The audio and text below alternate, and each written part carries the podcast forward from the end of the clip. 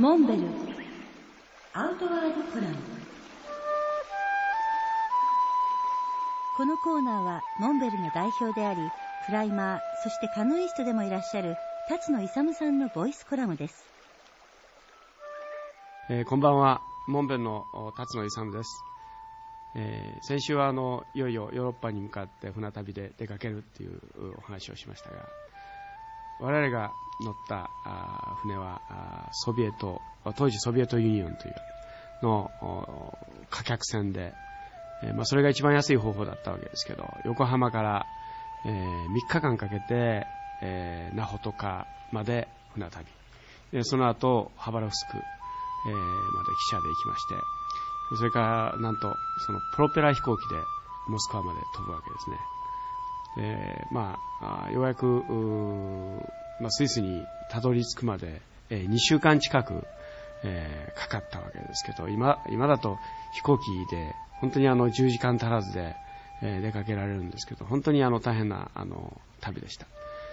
で、ようやくスイスにたどり着いて、えー、愛が北壁を目の当たりにするわけですけど、正直最初の印象は、あ、こんなものかと、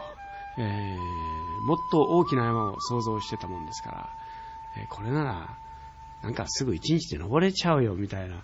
あのそんなあの偉そうなことを二人で話したんですけど、実はそれはとんでもない間違いで、えー、下から見上げる壁っていうのは垂直ですから、頂上がすぐ上に見えるんですけど、実際はせんはっぴゃくメーターという途方もない距離を登らなければならない。そういったことを登りながら、えー、後ほど実感するわけですけど、えーまあ、我々が到着したのはろくがつの半ば、えー、まだ雪が、えー、村グリンデルワルドの村にも残ってましたし、えー、山々真っ白な雪景色でした。で、そんな中、まあ、いわゆる北壁のあのベストコンディションをずっと下で、えー、待つわけですけど、その間、えー、荷物を担いでトレーニング、体力作りとか、えー、近くの小さな岩山をロープ使って登るロッククライミングの練習、えー、それから、えー、オーバーグレッチャーっていう、あの今は本当に雪があの温暖化でなくなっちゃったんですけど、あの当時わずかよんじゅうねんまえに、えー、まだ、えー、村の外れまで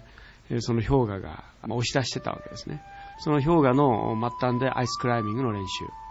をして、えー、来たるべきそのベストコンディションをじっと待ったわけです。